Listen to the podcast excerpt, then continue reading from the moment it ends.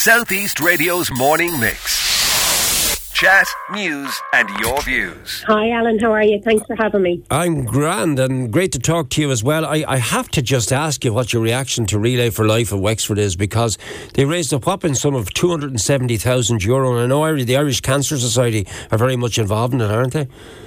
Absolutely incredible, incredible effort. I mean, you know, events like that are just phenomenal, and it's amazing to see communities coming out together. And I have to say, particularly in the summer that we're having, mm. uh, you know, it's not easy to get out there, depending on a given day with the weather that we're having. Um, but just phenomenal effort, and well done to all involved.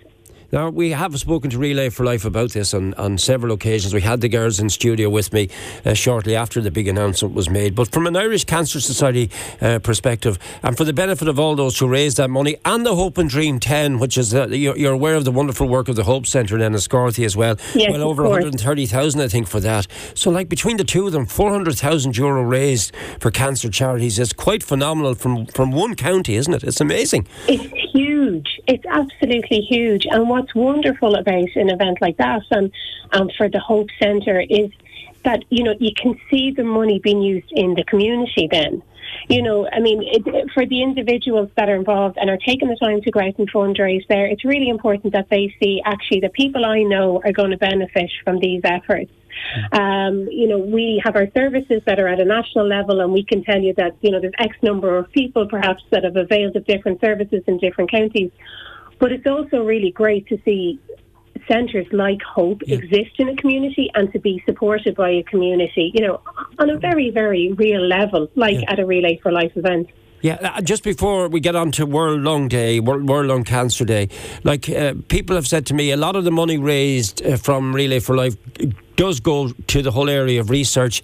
And, I, and I've been reading a lot of reports recently of various forms of cancer where there have been major developments in prolonging people's lives. Uh, uh mm-hmm. And uh, like the research seems to be, please God, making a lot of breakthroughs at the moment.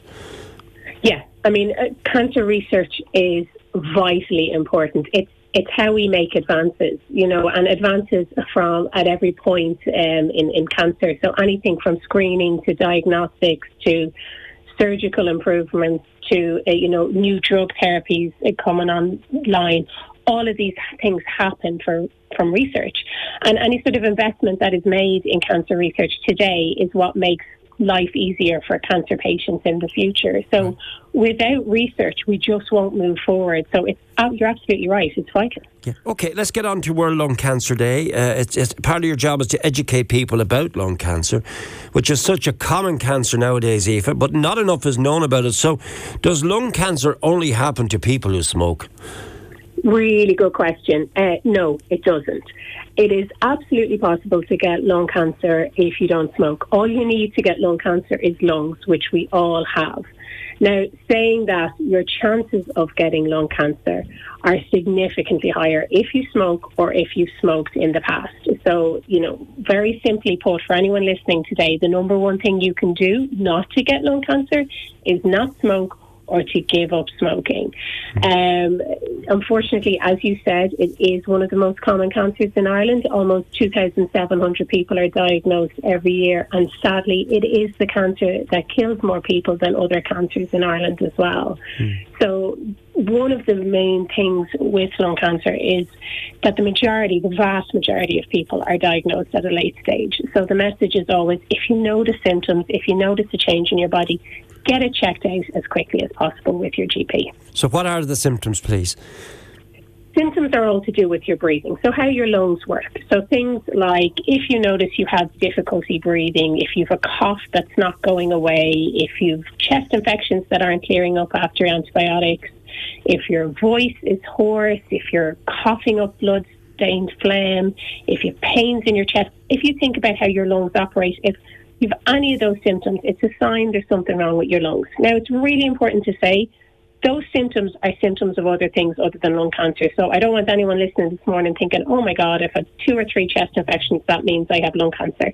That's not the case. But what it does mean is you need to get checked out. And the first step to getting checked out is go to your GP.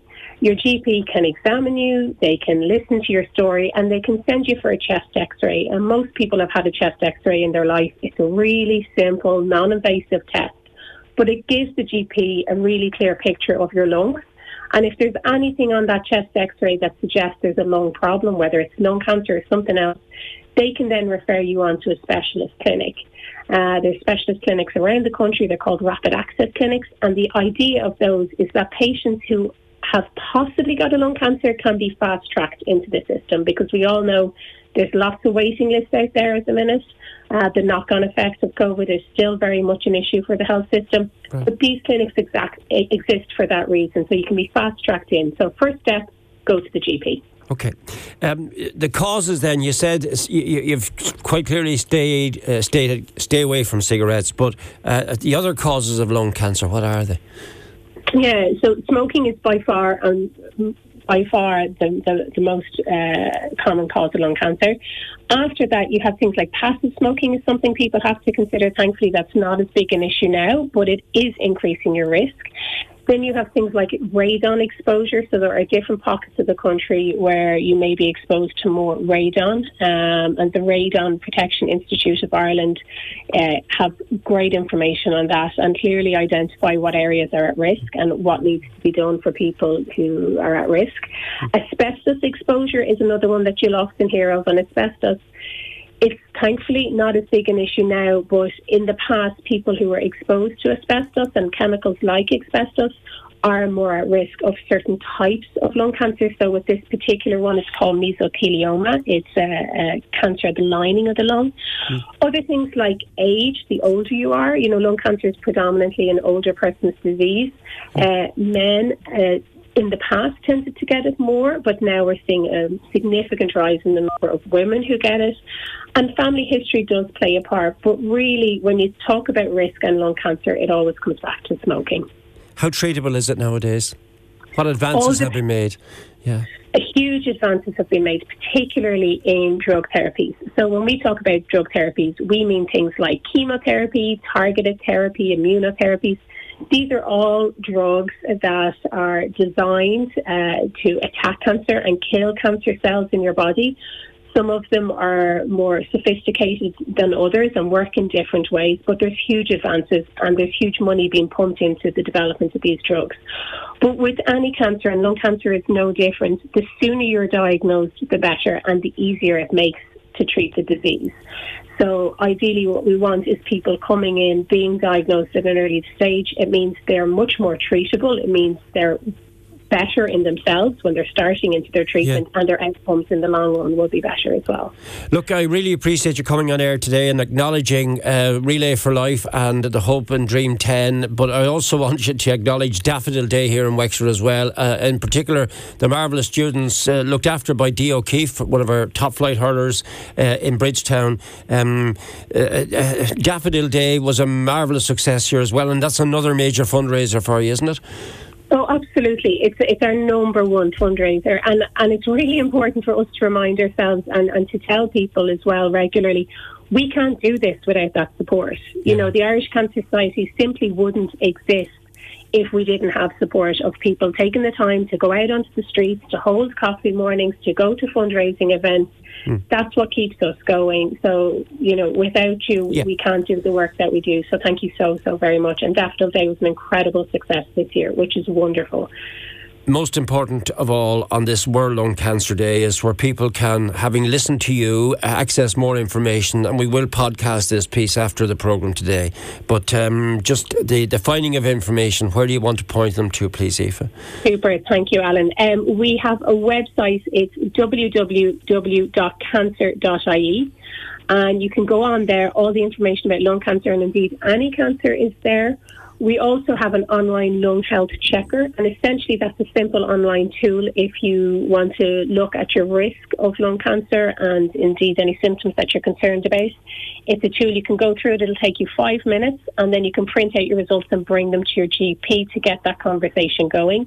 Yeah. That's at cancer.ie forward slash lung. And finally, our support line, yeah. of course, is always available to anyone concerned about any cancer That's free phone 1 800 200 700. I have a very interesting comment from a listener who said her best friend died at 60 years of age of lung cancer and never smoked or drank in her life. So, I mean, you mentioned what to be what to be vigilant on and to look out for. Yeah. And the most important point anything that you're concerned about, go see a doctor and get checked out because early diagnosis is key, isn't it?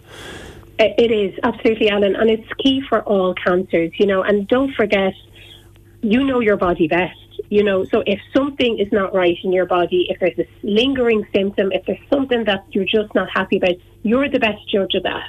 So, you know, be yeah. confident, go to the GP and, and take that first step. Okay, thank you for, so much for talking to us, Aoife. Good morning to you now. That Thanks was million, Alan. Bye bye. That was Aoife McNamara, Education and, and Engagement Manager at the Irish uh, Cancer Society. So, with all the modern advancements in technology, etc., early diagnosis is key. So, if you feel any symptom, go get it checked out with the doctor immediately, straight away. Southeast Radio's morning mix. Chat, news, and your views. Alan Corcoran.